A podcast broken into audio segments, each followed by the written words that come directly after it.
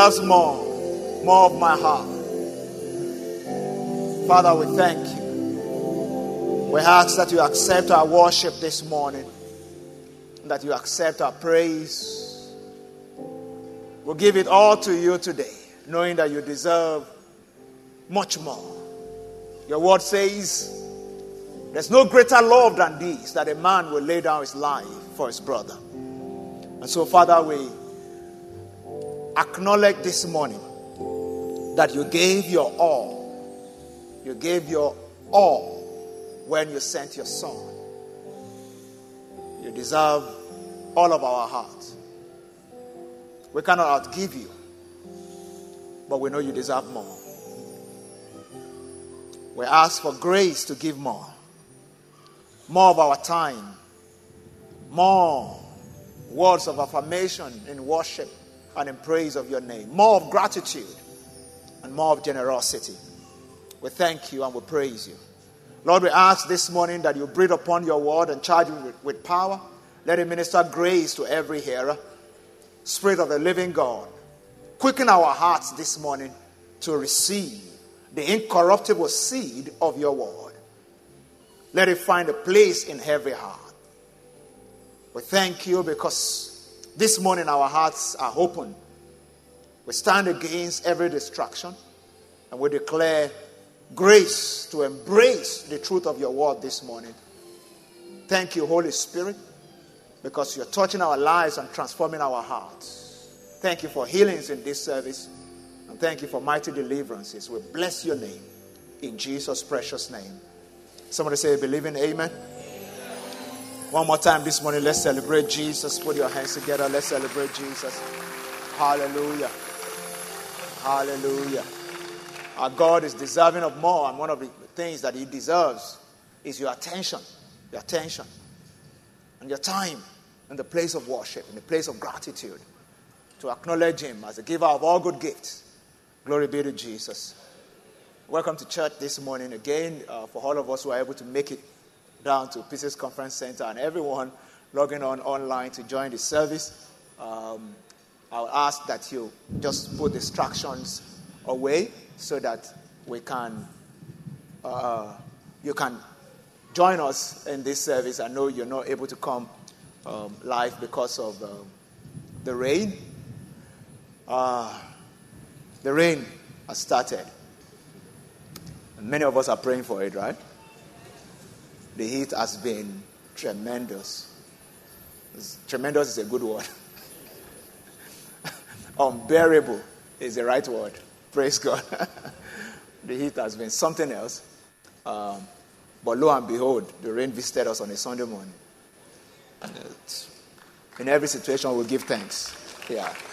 So if you were beaten by the rain coming into the service this morning, just give thanks. Give thanks. Give thanks. Uh, I know some of us are in wet clothing. Give thanks. Yeah. Let nothing distract you. All right. It's part of the rain. Yeah, very, That's some, some serious thunder. Yeah. We thank God. I said, we thank God.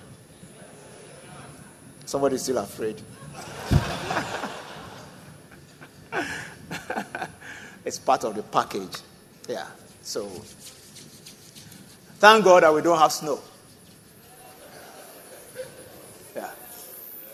Because my, my sister sent me some pictures in the course of the week. Um, she lives in Canada. And when I saw those pictures, I thank God for rain. some things are better managed than the other. Praise God. Instead of getting wet this morning, if it was snow you had on your body, the story may be different. Praise God. So, welcome to church this morning. I trust God that the teaching and the preaching of God's word this morning will touch your heart and um, yield a change and a transformation in Jesus' precious name. So, like I said, for all of us watching from home, from our offices, wherever you may be this morning, uh, please put distractions away from you. Uh, let's, let's focus on the word. You may be hearing some sound, some stuff.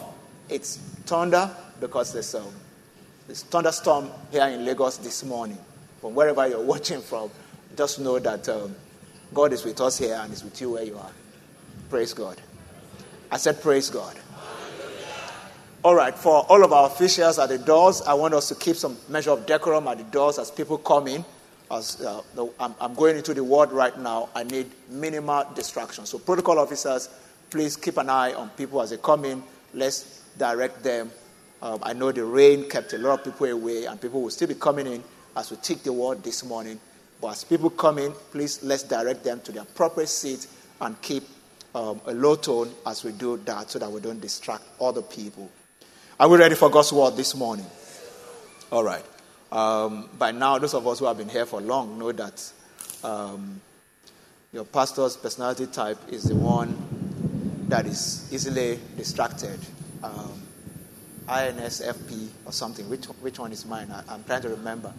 But I'm easily distracted. So if I'm distracted in the midst of teaching this morning, I will tell you, and then we'll continue. Is that okay? I just want you to know. Yeah. But whether I tell you or not, you will know. Yeah, you will know. Praise God. I said, Praise God. So we t- started a teaching series last Sunday, uh, which will take us a few weeks, a couple of weeks, that we titled The Liberal Soul. 2018 for us, God said, is making us stronger. One of the areas where He wants to make us stronger is in generosity the generosity. The Bible says in Proverbs 11 25, it says, The liberal soul shall be made fat, and he that waters shall be watered also himself. The liberal soul shall be made fat, and he that waters shall be watered back himself. Uh, one of the areas, great areas where we need to seek to develop strength is in the area of generosity or liberality generosity or liberality. God wants to give me strength to be a generous soul, a generous being. Praise God.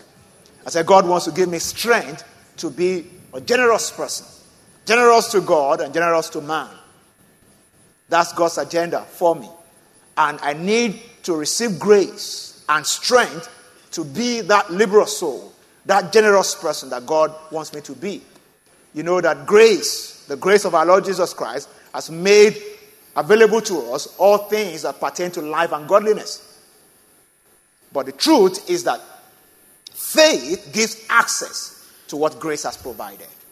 And one of the ways by which I walk by faith is when I obey certain principles as I live. And one of that is generous to be a generous soul. To be a generous soul. Let me start out this morning uh, with an analogy that I, that I have. Um,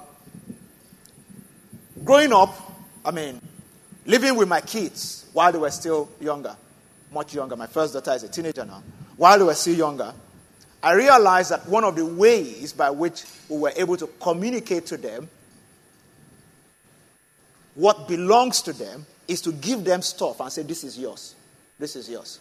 They are just they are just two years, you know, apart. So a lot of the time, and they're both girls, a lot of the time, we'll buy stuff and we'll, we'll, we'll have to say, I tell my wife, let's buy two different colors so that I don't have to go through this is yours and this is yours or put a mark on it so that you know your own, you know your own. Yeah. So whether it's toys or uh, water bottle, you know, when, you, when, when a child is going to school for the first time, you give them their water bottles and other personal effect, and you probably try to mark it and tell them, you see, this is color red. This one is your own. So when they get to school and somebody tries to grab that, what do they say? What do they say? It's mine. Yeah. And uh, when they're still trying to talk, they say, my own. Am I saying the truth? Yeah. And when somebody grabs it, what they, they cry. And they cry saying, That's my own. In fact, some of them will grab two. You need a teacher to come and say, No, that second one is not yours. It belongs to somebody else. Am I saying the truth? That's a good thing about the word mine. Mine. That which belongs to me. Mine. It connotes a sense, it gives a sense of identity. That I'm now starting to have something that belongs to me. At the same time, it gives a sense of boundary. That that which belongs to me cannot belong to you at the same time. So I hold my own, you hold your own. And when you grab my own, I have the right to request for it. And if you won't give me, easily, I can grab both of you, both the thing and you, and separate you, and then take my own. If you see some young, uh, energetic boys, when they grab, when they grab, you know, some other kids, and then try to remove or take away that which belongs to them from them, you see that this one, when it grows up, uh, uh, may become, may be a very strong fighter. Praise God. That's the sense that it gives. The only issue is this. As we try to educate our kids to give them a sense of identity and a sense of responsibility for that which belongs to them, we stand the risk of giving them a sense of ownership that would then that may grow into selfishness. To the point that they have this sense of ownership and responsibility for that which belongs to them so much that they are unwilling to share. Am I saying the truth? So that anybody touches what belongs to them, say, hey, it's my own. Leave it. Don't touch. Am I saying the truth? Yeah. This grows with us as we get into adulthood. That will start to have a strong sense of ownership for that which belongs to us, that we are misplaced in our attitude and mentality and mindset about stewardship. This morning I'm sharing on what I've titled New Testament Giving. New Testament Giving. And I'm going to talk about, about three things. And the first one I'm starting with is stewardship. Stewardship. The foundational, basic understanding of New Testament giving, according to the Word of God, the Bible, is first and foremost that every believer must understand that stewardship is part of discipleship. I cannot say I'm a disciple of Jesus except I'm willing to develop a sense of stewardship. What gives you the presence of mind to be a disciple and grow in discipleship to become a fully devoted follower of Jesus Christ is that you have a sense of stewardship. Stewardship. Stewardship is extremely important. So, stewardship principle simply says, all that I am and all that I have belong to God. Belong to God. In fact, the truth is that all that you have, you hold in trust for God. That's the stewardship principle. All that I am, all that I have, they belong to God. I hold in trust for God. I hold in trust for God. The moment a Christian, a disciple of Jesus, is having a different attitude towards possession and resources that is over and above or against the mindset of stewardship, that disciple, that follower of Jesus, can no longer uh, um, live as a disciple the way Christ wants us to live as a disciple. All through the scriptures, especially in the New Testament, Jesus underscores the importance of a stewardship mindset. The apostles also underscored that same mindset with several writings, and I'm just going to take us through a few. Stewardship mindset. In 1 Corinthians chapter 4, when you read from verse 1 and 2, Paul writing about himself and his co laborer Apollos to the church at Corinth, 1 Corinthians chapter 4, uh, 4, verse 1 and 2, says, Let a man so consider us as servants of Christ and stewards of the mysteries of God. Moreover, it is required in stewardship that a man be found faithful, faithful, faithful, faithful, that a man be found faithful. It's required in stewardship that a man be found faithful. And when you go further to verse 7, then he confronted the church because this was a letter to a church. He said, This is how you should see us. See us as stewards of the mysteries of Christ. And for you, this is how you should think. Verse 7 For who makes you differ from another? And what do you have that you did not receive? Now, if you did indeed receive, receive it, why do you boast as if you had not received it? So, Paul confronting the church at Corinth, and by implication, all of us who are New Testament believers, said we should have a stewardship mindset And we should know that all that we have, we have received. We have received. We have received. We have received. All that we have, we have received. The Apostle Peter was writing in 1 Peter chapter 4, when you read from verse 10. He said, As each one has received, so re- see that word again. Received. As each one has received a gift, minister it to one another as good stewards of the manifold grace of God. Say the word receive and steward. Receive and steward. Yeah. As each one has received a gift, minister it to one another as good stewards of the manifold grace of God. Gifts there connote, you know, anything that you you you didn't work for. Yeah. That's given to you. And that means that some people may also think, but what about what I worked for? what I worked for. Uh, um, your job is a resource, a means by which you are resourced with income. The source, there's only one source. That's God. You cannot over focus on the resource to the, to, and lose focus of the source. Because the source is the one that creates resources for you. Are you still with me this morning? And that's where we receive from. So, John was talking about this when he talked about Jesus because they were asking him questions about Jesus. Oh, you know, disciples came. Oh, Jesus, oh, the man that you baptized has gone to the other side of Jordan and is now baptizing people, and everybody's following him, and blah, blah, blah. And when John will respond in, in John chapter 3 and verse 27, John 3 and 27, his response, you know, was amazing. He responded out of understanding. Out of understanding. Can you, can you put up for me John 3 and 7? All right. Uh, it, it says, John answered and said, A man can receive nothing unless it has been given to him from above. I know there's no word like this, but I love to say this that blessings and resources in the kingdom of God is not an achievement, it's a receivement. Yeah. it's a receivement. Everything that we do in terms of work and all that, they open us up, open us up to be able to receive. Yeah to be able to receive.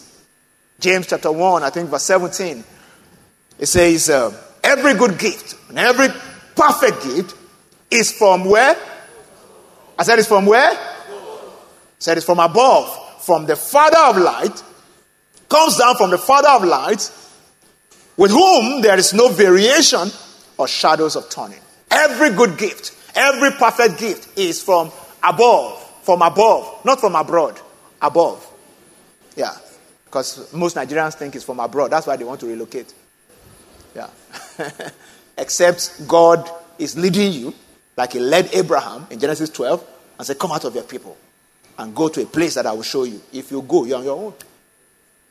Your own.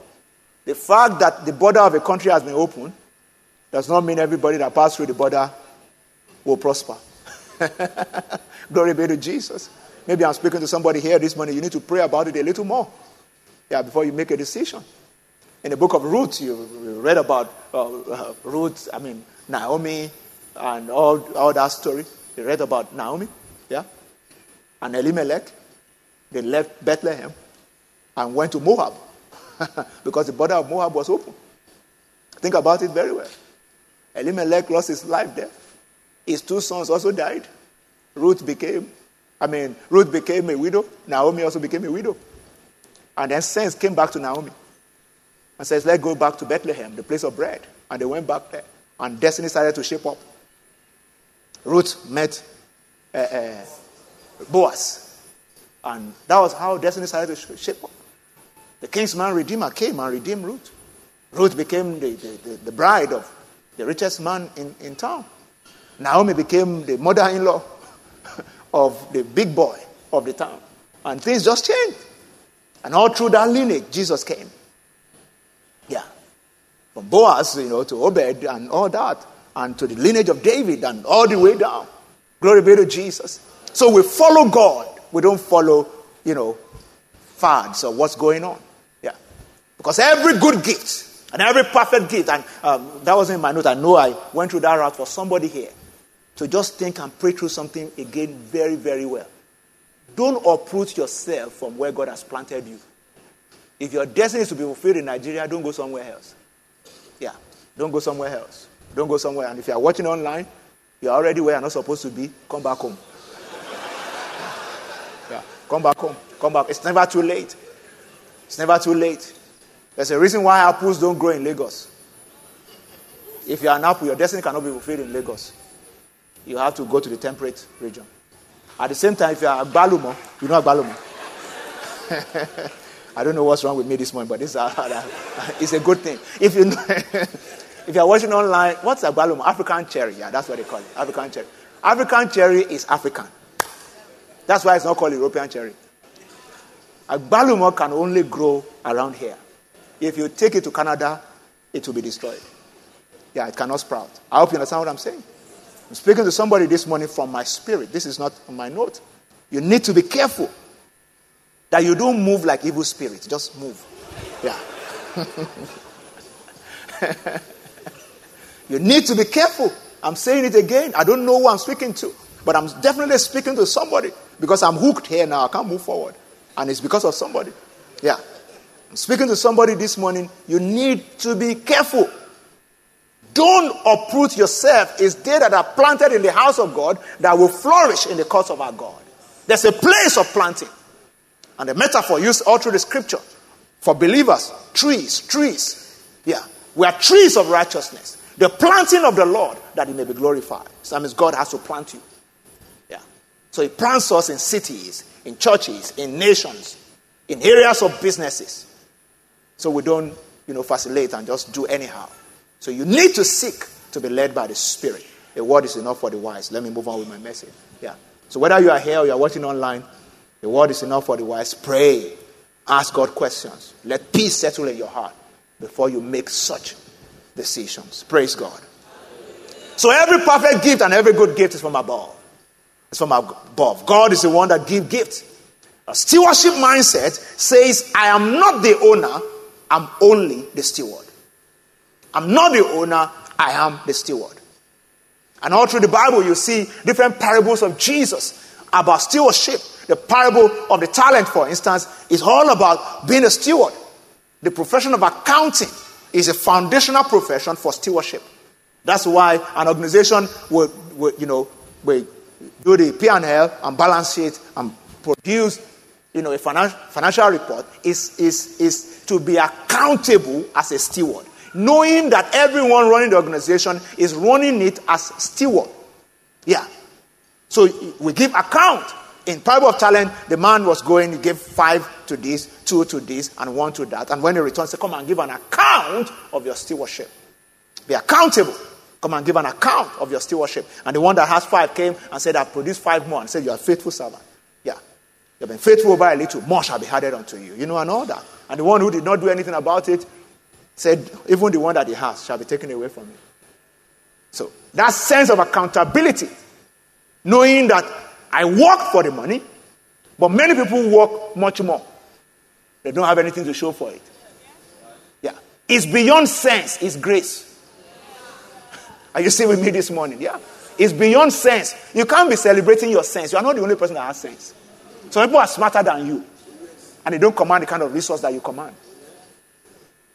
It's a receivement. Allow me this morning. Yeah. Yeah. You receive. The Bible says, don't behave as if you did not receive. And not carry yourself as if, you know, richest man in Africa. Don't behave as if you did not receive. God got angry. One of the parables of Jesus, again on stewardship, the parable of the rich fool. God got angry with this man, not because he was rich, but because he lacked stewardship mindset. Luke chapter 12, when you read from, from uh, verse 16 down to 21, it says, Then he spoke a parable to them, saying, The ground of a certain rich man yielded plentifully, and he thought within himself, saying, You see, that mind, you know where I started from? That mindset of my own. This was exactly what this guy demonstrated, and God got angry with him. Yeah. So the ground of a certain rich man yielded plentifully, and he thought to himself, saying, What shall I do, since I have no room to store my crop? So he said, I will do this. I will pull down my barns and build greater, And there I will store all my crops and my goods. And I will say to my soul, everything is mine, mine, mine. All the goods, mine. The bands, mine.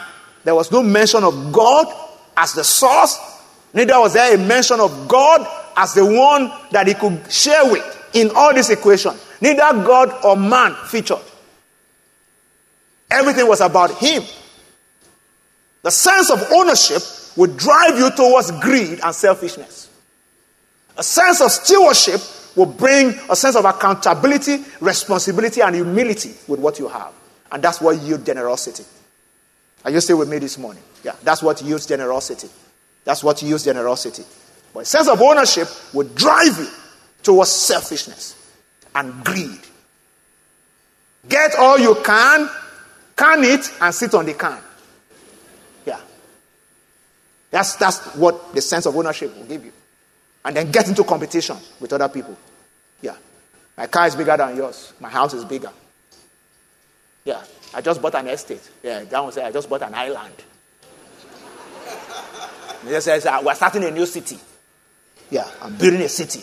Yeah. That's our competition, you know, because you, you, when your sense of identity is tied to what you own, you are in trouble. For this rich fool, God got angry with him because his sense of identity wasn't tied to God, but his possession. His possession. So, says, uh, uh, uh, so you have, you have many goods laid up for many years. Take your ease, eat, drink, and be merry. But God said to him, Fool, fool, or foolish. Yeah, that's what God said to him. God did not say that because he was rich. God said that because he, he lacked a stewardship mindset. Fool, God called him. This night, your, your soul will be required of you. And then whose will those things be which you have provided? The Bible says, So is he who lays up treasure for himself and is not rich towards God. Yeah, that's the main thing there. Who laid up treasure for himself but is not rich towards God. It's not rich towards God. Last Sunday, I was teaching about the kingdom agenda. If you believe that you have received, how come it can be so difficult for you to participate in the kingdom agenda by resourcing it? Yeah, because that's what a good steward will do. That's what a good steward will do. Can you let me look at my, your neighbor and tell your neighbor, say, I'm a steward? I'm not the owner. Say, I'm holding it in trust for God. Yeah. Even a man that is not religious but very wealthy, like Bill Gates, had enough sense to say, I'm holding it in trust for the poor people of the earth. October 2016, I think Mr. Gates was visiting the United Kingdom. If you still Google it, Daily Mail, October, I can't remember whether it was October 16 or so. You see it is online there. All the interviews that he granted. Granted a live interview. That was the day he, he mentioned that, as at that time, it was worth 70 billion pounds. Yeah, in pound sterling, 70 billion. Yeah. And he said he was not leaving the money for his children. That was the first time he said it openly. It's online. You watch it. He said his three children, he has two daughters and a boy, that the legacy he's giving them is good education. Yeah, good education, and um, they will get something that will make them not to be poor off. That was his exact word, poor off. But that this big one, this 70 billion, mm, yeah, is going to go into resourcing humanity. That's a man that is not even religious. He had that sense. For those of us who are disciples of Christ, it's very clear, which is the greatest of all the commandments. Love the Lord your God with all your heart, with all your might, and love your neighbor as yourself. We resource the kingdom and we resource humanity. What shall it profit a man if he loses his soul? Yeah, if he gains the whole world and loses soul. So we can do charitable deeds if the gospel is not preached, if you are not resourcing the church, the kingdom of God, people live better, but they may end up in hell. I hope you understand what I'm saying. Jesus said, Love the Lord your God, be a part of kingdom agenda, love your neighbor as yourself. So we resource kingdom, we do charitable deeds, we take care of ourselves. That's a good steward. Are you still with me today? I said, Are you still with me today? Yeah. Last Sunday I was talking about when self agenda is over and above kingdom agenda. That's when your Gucci bag is much more expensive than all the tithes you paid in one year. Yeah. Fool. Hard word, but I have to say it. Yeah. Because that's what the Bible calls such people. I was sitting here on Wednesday. There were many foolish things that I listed. And we're saying fool together. All the fool and the wise, all of us are saying it together so that we'll cover our shame. Yeah. Because that's what the scripture says about that. That's what the scripture says about that. We, we need to be careful that we are really good stewards. Good stewards with the manifold grace of God. Glory be to Jesus. All right. Next thing I want to talk about is one principal reason that's pervaded the atmosphere about the reason why Christians should shy away from proportional giving, which we call tithing. Yeah. And the main argument is that we are not under the law, and tithing is law. Let's get into it. Common reason for not giving or not tithing, we are not under the law. We need to understand the relationship between the Old and the New Testament. The law was to help the people get the benefit of God's covenant with Abraham. So let me lay a premise. A people had been in captivity in Egypt, slavery, that's the word, for 430 years. Generations upon generations. Within 430 years, you have generations. Yeah. Five to six generations. Their DNA had, you know, changed. Slavery was now part of their DNA. It affected how they thought and how they lived. They understood only one thing instructions and laws. A slave doesn't use discretion. Sons take responsibility, slaves live by order. Am I saying the truth? Yeah. A son knows that this is my father's house. If something has to be here, a slave waits for instruction because if you carry it before you are told, you can be killed for it. Yeah. So a slave waits for instruction. When God will start to deal with them, as they left Egypt, He started to give them laws. The man that is sent to them, Moses, God gave Moses first the Ten Commandments and then gave him many other laws that they have to follow. Read through Leviticus. I was doing that about three weeks ago. See, many laws that the children of Israel are to follow. We call it the Old Testament. Yeah. Mainly for biological Jews who went through slavery in Egypt. And they lived like that for many years. So the law compelled, so the Old Testament, sorry, the, the Old Testament, God made laws to give the people access to the blessing of Abraham, like I said. And the law compelled them to give, or else there were consequences. They will be cut off from the blessings of God. God wanted to bless them because he promised Abraham. And he said, These people only understand one language instruction and compulsion. You compel them. Yeah. And you deal with them if they don't do the right thing. So the Old Testament is a type and shadow of the New Testament. In the New Testament, we are no longer slaves, we're sons. As sons, we take responsibility, we don't wait for instruction. Are you still with me this morning? That's why we say we don't, we're not living under the law.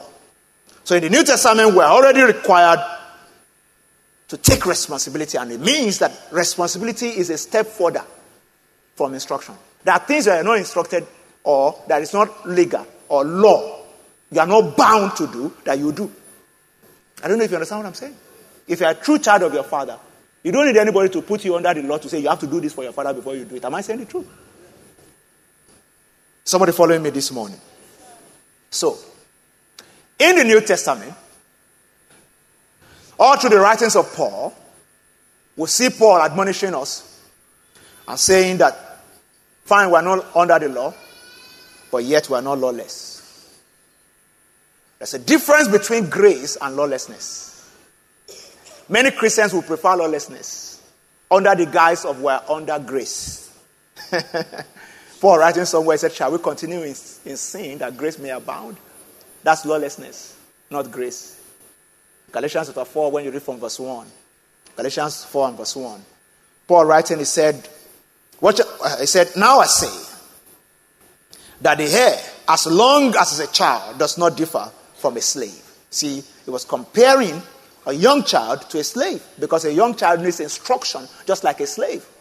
I hope you understand what I'm saying. Yeah. We, you have a child that doesn't know his left from his right, you need to give instruction, you need to compare. Literally, like you do to a slave. Somebody still following me today. Does not differ from a slave, though is master of all. But under guardians and stewards until the appointed time by the Father. Even so, we, when we were children, were in bondage under the elements of this world. But when the fullness of time came, God sent forth his son, born of a woman, born under the law, to redeem those who were under the law, that we might receive the adoption of sons. So we are now adopted as sons. Verse 6. And because you are sons, God sent forth what? The Spirit, the Spirit of His Son into your heart, crying out, Abba, Father. Verse 7 says, Therefore, you are no longer slaves, a slave, but a son. And if a son, then an heir of God through Christ. What am I saying this morning? In the Old Testament, they knew God as Yahweh, the man of war, consuming fire. You mess around, deals with you. In the New Testament, we know him as Abba, Father. Abba, Father. Not the consuming fire. That doesn't change the fire that he can consume. Yeah. He has only chosen that he will not consume his own. Yeah. But we know him not as Yahweh, essentially. He's still Yahweh, but we have the spirit of adoption, so we call him Abba Father. Daddy, that's what it means. Daddy, daddy, daddy. So, we are not going to wait for him to order us around as slaves. We're going to take responsibility as his son. Say amen, somebody. Amen. Say better, amen, somebody. Amen. Now, the presence of grace does not nullify the principles that the law is supposed to fulfill. Can I give you an example of what I'm talking about? All of us here this morning had our bath before we came to church and we'll brush our teeth. Am I saying the truth? Did anybody read Constitution of Nigeria to you before you brush your teeth? In the same vein, if you have little kids, you have to compare them to brush their teeth and maybe do inspection. Say, come, come, come, let me see. Hey, hey, go and brush your teeth. Smell. You have to be compelled. That was Old Testament. Compulsion. In the New Testament, there's no compulsion. We have the Spirit. The Spirit, the Bible says in Romans chapter 8, when you read from verse 15 and 16, bears witness that with, with our spirit that we're children of God. Yeah. Romans 8 and 15. For you did not receive the spirit of bondage. That's in the Old Testament. Bondage again to fear, but you receive the spirit of adoption by whom you cry out, Abba, Father, Daddy. See it again. Yeah. That's how we relate to God. And verse 16 says, The Spirit Himself bears witness with our spirit that we're children of God. So the Spirit of God is what was lacking in the Old Testament. They didn't have the indwelling presence of the Spirit. They lacked the capacity to make the right choices. In the New Testament, by the Holy Ghost, except we become recalcitrant. By the Holy Ghost, we know what to do. I have not seen or hear heard, neither has he entered into the heart of man. The things that God has revealed to them that love him. But which things he has refused to reveal to us by his spirit. Because the spirit searches all things. Yea, the deep things of God. So we have the spirit of God. And by the spirit of God, we can understand principles. Do you know in the Old Testament, if you call a regular Jew and say, Come, what is the meaning of the law of Sabbath? You work six days and rest on the seventh. Ah, it's because God will be angry with us if we work on the seventh day. Ah, ah, God will be angry with you. Jesus came and looked at them. Ah, is the Sabbath made for man or man for Sabbath? You people, ah, now ah, you don't have the spirit, so you don't understand this thing. That there's an underlying principle for Sabbath. It's for man, it's not the other way around. They only saw Sabbath from God will kill you if you walk on the seventh day. They didn't know that God is saying, I want you to last long. this machine cannot work consistently. You rest it. In the Old Testament, it compelled them by law to rest on Sabbath day. In the New Testament, it's left for us to use common sense. That if you, are, if you don't rest, you will be laid to rest. It's very simple. Yeah. If you don't rest, you'll be laid to rest. And the Holy Spirit will be bearing witness with your spirit. You are pushing yourself too much. Yeah. Yeah. You're pushing, the Holy Spirit will be bearing witness with your spirit. Like I was saying before, there's no, in the Old Testament, there's a way we should come into service this morning. You have to come very clean. Yeah. It's an assumption that all of us had our bath before we came.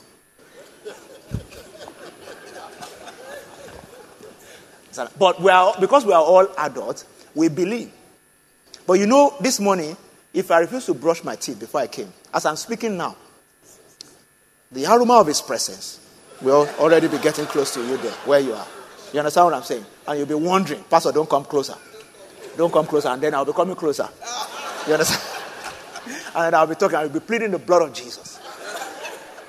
And if you're a first time guest here, you say, maybe I won't come to this church again. I don't know if you understand what I'm saying, because you'll be dealing with a stench. There is no action or inaction that were excused from its consequence, whether under the law or under grace. It, the difference is that grace comes with the understanding of the truth. Let me go a little further.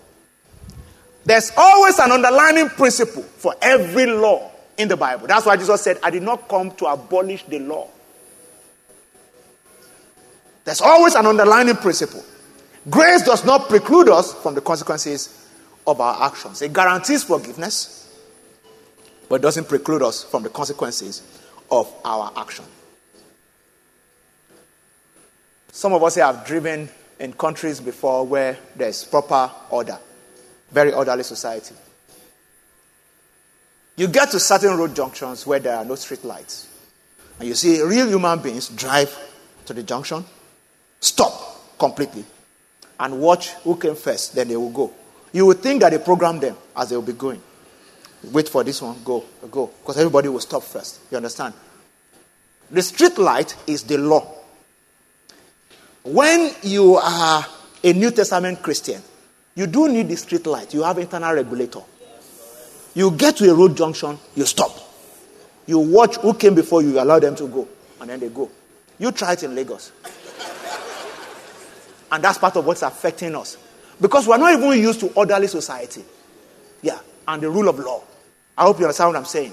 And many Christians, whether African or, you know, non Africans, we struggle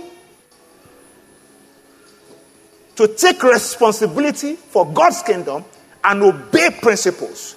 New Testament Christianity is not compulsion, but it's principle based. We are not under the law, but grace does not exist alone. Let me show you what I'm talking about. Grace does not exist alone. So the Bible talks about Jesus in John chapter 1 and verse 17. Can you put that up for me? Go to verse 16 first. And of, the, of his fullness we have received grace for grace. Verse 17. For the law was given through Moses, but grace and what? Grace and what? Came through Jesus Christ. Grace and truth. Grace and truth came through Jesus Christ. In verse 14, he said, We beheld this glory, the glory as of the only begotten of the Father, full of grace and truth. Yeah. And the word became flesh and dwelt amongst us. And we beheld this glory, the glory of the only begotten of the Father, full of grace and truth.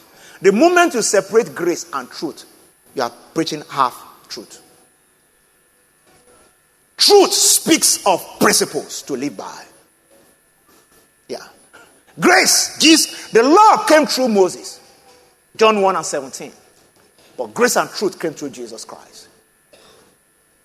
If you don't want to be a lawless Christian, you don't over leverage grace to the detriment of truth. You always need to ask the question what is the underlying principle? Underlying principle underlining principle that we're dealing with here. When it comes to tithing or giving, the Old Testament is a shadow of things to come. Yeah. It shows us the underlying principle. In Malachi chapter 1, for instance, God was you know, talking to them before you even get to chapter 3 where he was talking about that. He said, If I'm your governor, where's my honor? Yeah. If I'm your father, where's my honor? Because your governors, you won't give this kind of thing you are giving to your governor. So why will you bring this to me? The underlying principle is not 10% tithing. First and foremost is the principle of honor.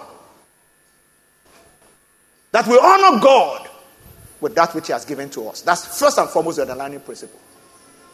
That's first and foremost. So honor God, honor your neighbor. They asked Jesus, okay, all these plenty commandment, which is the greatest of all the commandments, Luke 10 and 27. Said it, it, it's very simple. Honor the Lord your God with all your heart, and then love him with all your heart, and then love your neighbor as yourself. And there's one thing about love. So he said, You shall love the Lord your God with all your heart, with all your soul, and with all your strength, and with all your mind, and your neighbor as yourself. And he said one thing, and he said to them, You have answered rightly and do this, and you will live. In fact, uh, um, the man asked, Who is my neighbor? And Jesus then explained, Whoever you have the power to do something for. Now, we need to understand, especially this month of love, that you can give without loving, but you can't love without giving. There are many motives for giving. But if you love, you will give. That one is fundamental.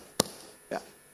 So we can't claim that we love God and we're second guessing whether it's 10% or 20% or 5% or 0%. No.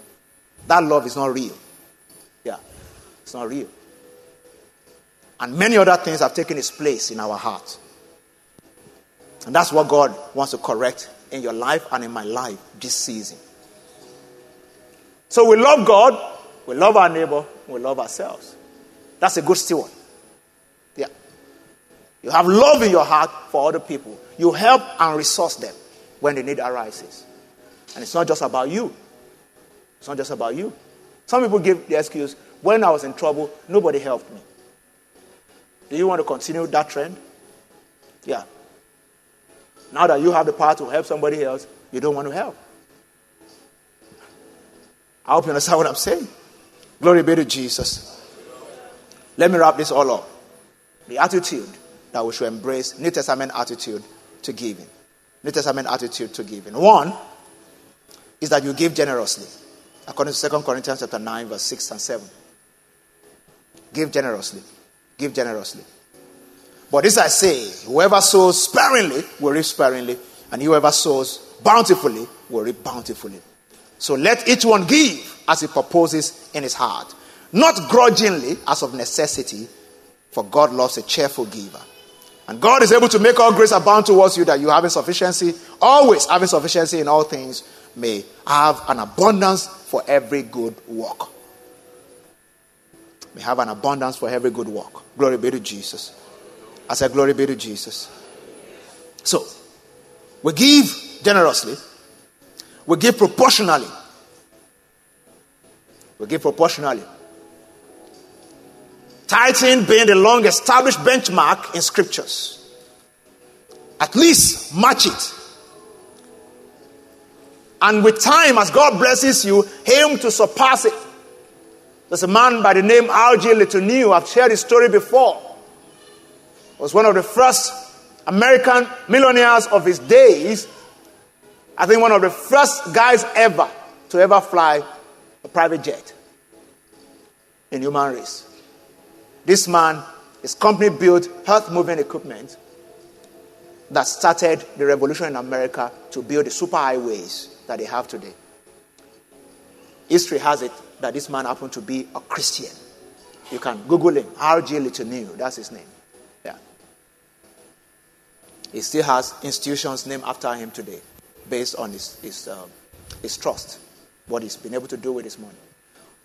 When R.J. Little was getting to the end of his life, just like what Bill Gates was doing, is doing now, R.J. Little I think the, towards the end of his life, was only spending or having access to like 5% of his income. Yeah. Everything was packed together to do charitable deeds. He sponsored missionaries from America to go all around the world with his money. Built institutions. Yeah. Resourced the kingdom and resourced America. When you check the men that built America, R.G. LeTourneau's name is on one of them. I think 10 men that built America, something like that. There's a book like that. You see it there. It's a believer. He said, I will never have been able to tithe my first million if I didn't tithe my first dollar. Yeah. That's his own words. He started by distributing newspaper and get a stipend, and he started tithing as a young child. Never stopped. And moved from tithing, 10%, which is just 10%, to proportional giving. At the time in his life, was giving 50%. He said he will, he will be, you know, in his plane flying. This guy only read up to standard six or something like that, like primary school.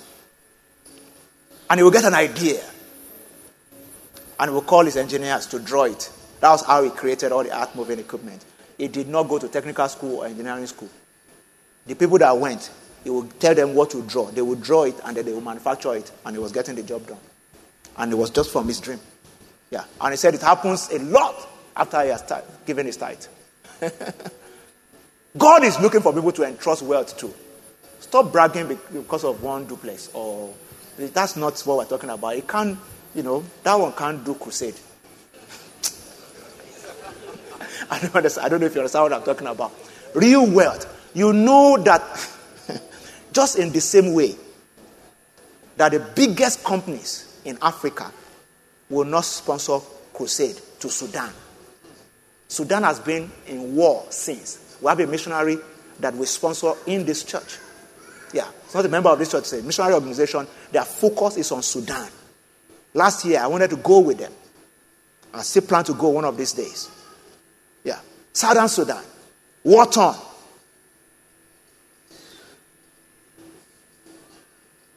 A company that sells liquor can make tons of money, but will not give money for crusade in southern Sudan. They can give money for humanitarian relief, but what about the preaching of the gospel of our Lord Jesus Christ, which leads to salvation of souls? So if God is entrusting you with resources, then be careful. Be careful. Be careful. Be careful. Be careful. Because there's a need, there's a reason for it. There's a reason for it. There's a reason for it. So we give regularly. Apostle Paul writing in 1 Corinthians 16, 1 and 2, he said, Don't, don't, don't wait for me to come. 1 Corinthians 16, 1 and 2, he said, Now concerning collections for the saints, as I have given orders to the churches of Galatia, so you must do also. On the first day of the week, let each one of you lay aside storing up as he may prosper, that may, there may be no need or that there be no collection when I come. He said, Before I come, it's like saying, Before you leave home, wire your offering. Don't disturb me. When I Paul said, When I come, I want to teach. I don't want to do collection. Collect it before I come, gather it together. Yeah.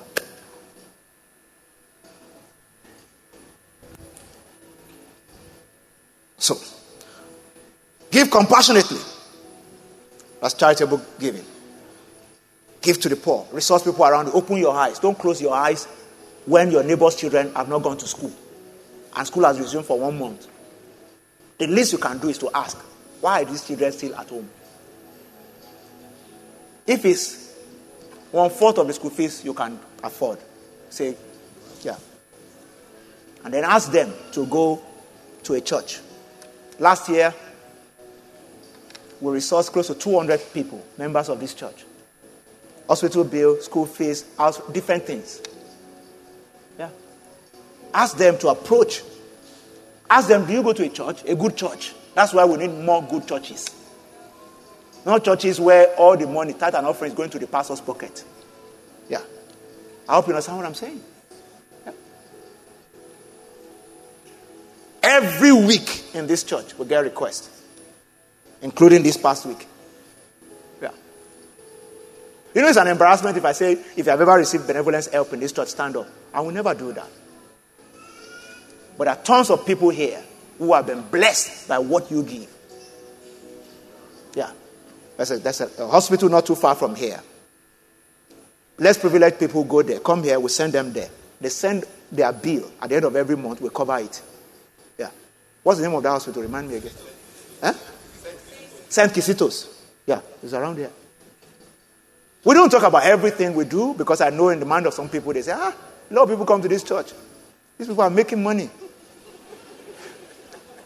We didn't come to ministry for money.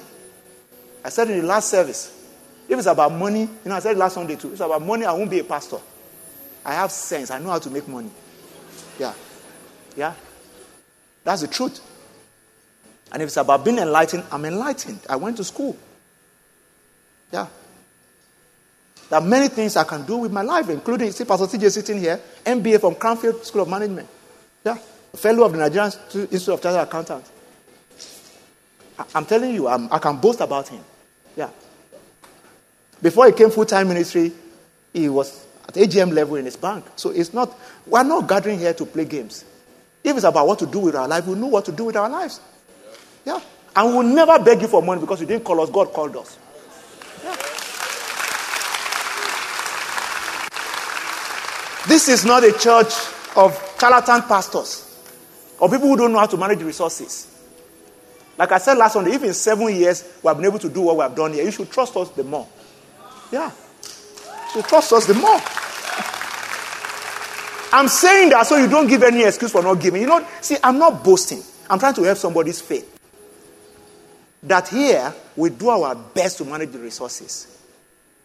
I've only said it to the, to the leaders before. This is probably like the fourth year. The trustees of this church assigned my allowance. They have scaled it up severally, but the Holy Spirit did not allow me to take it.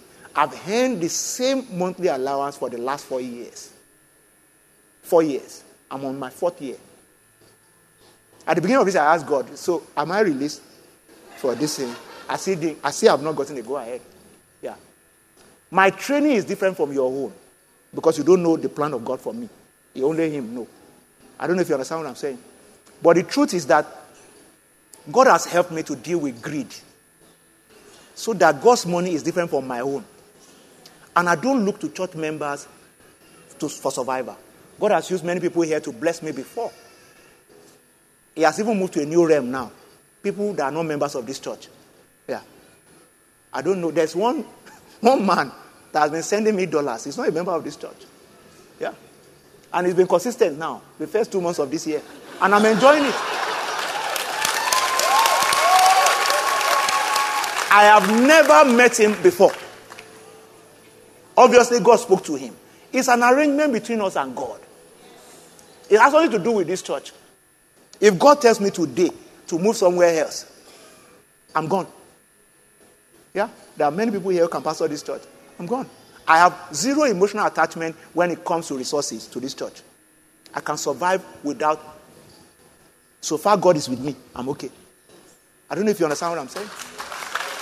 It's a privilege for you to bless a pastor, especially in this kind of church. We don't have pillars. Even our building doesn't have pillars. So that, that, that, I mean, nobody can say I'm the pillar of this church. Without me, this church cannot survive. Nothing like that. Nothing. Yeah. We've never had a private finance meeting with some people to say if you don't bring the money, we can't do service next Sunday. Never, since we started. Never. I've never discussed my personal need with any member of this church. Anybody, if you have, if I have, stand up, tell me. Yeah. That I discuss my personal and I say, come and give me money. That's what we're saying. When you are resourced enough by your church, you bless the church. If your pastors are making impact in your life, you bless them back in return. There's nothing about Paul said, God is not mocked. Whatever is man sow, that shall he reap. He said, if we have taught you in the word, he said, let him that is that is taught in the word communicate with him that teaches in all good things. Yeah. He said, share, communicate with him in all good things. But not by compulsion. Be led by the Spirit. Because in New Testament, we take responsibility. We are not compelled. So nobody's compelling anybody to pay tithe. But it's irresponsible Christianity, lackluster Christianity, for you to think that you are going to do the bare minimum. So you come into a service, sit under AC like this, and put one small money in the envelope to say, just so that God will not be angry with me. You are a baby. You are not only a baby, you are a slave to money. Simple. You are a slave to money. You are no longer sending money on errand. Money is the one sending you on errand. Yeah, you can enter trailer because of money. Yeah. Meanwhile, it's supposed to be the other way around. Glory be to Jesus. Somebody say after me today, say I'm a steward. I'm not the owner. So I have a stewardship mindset.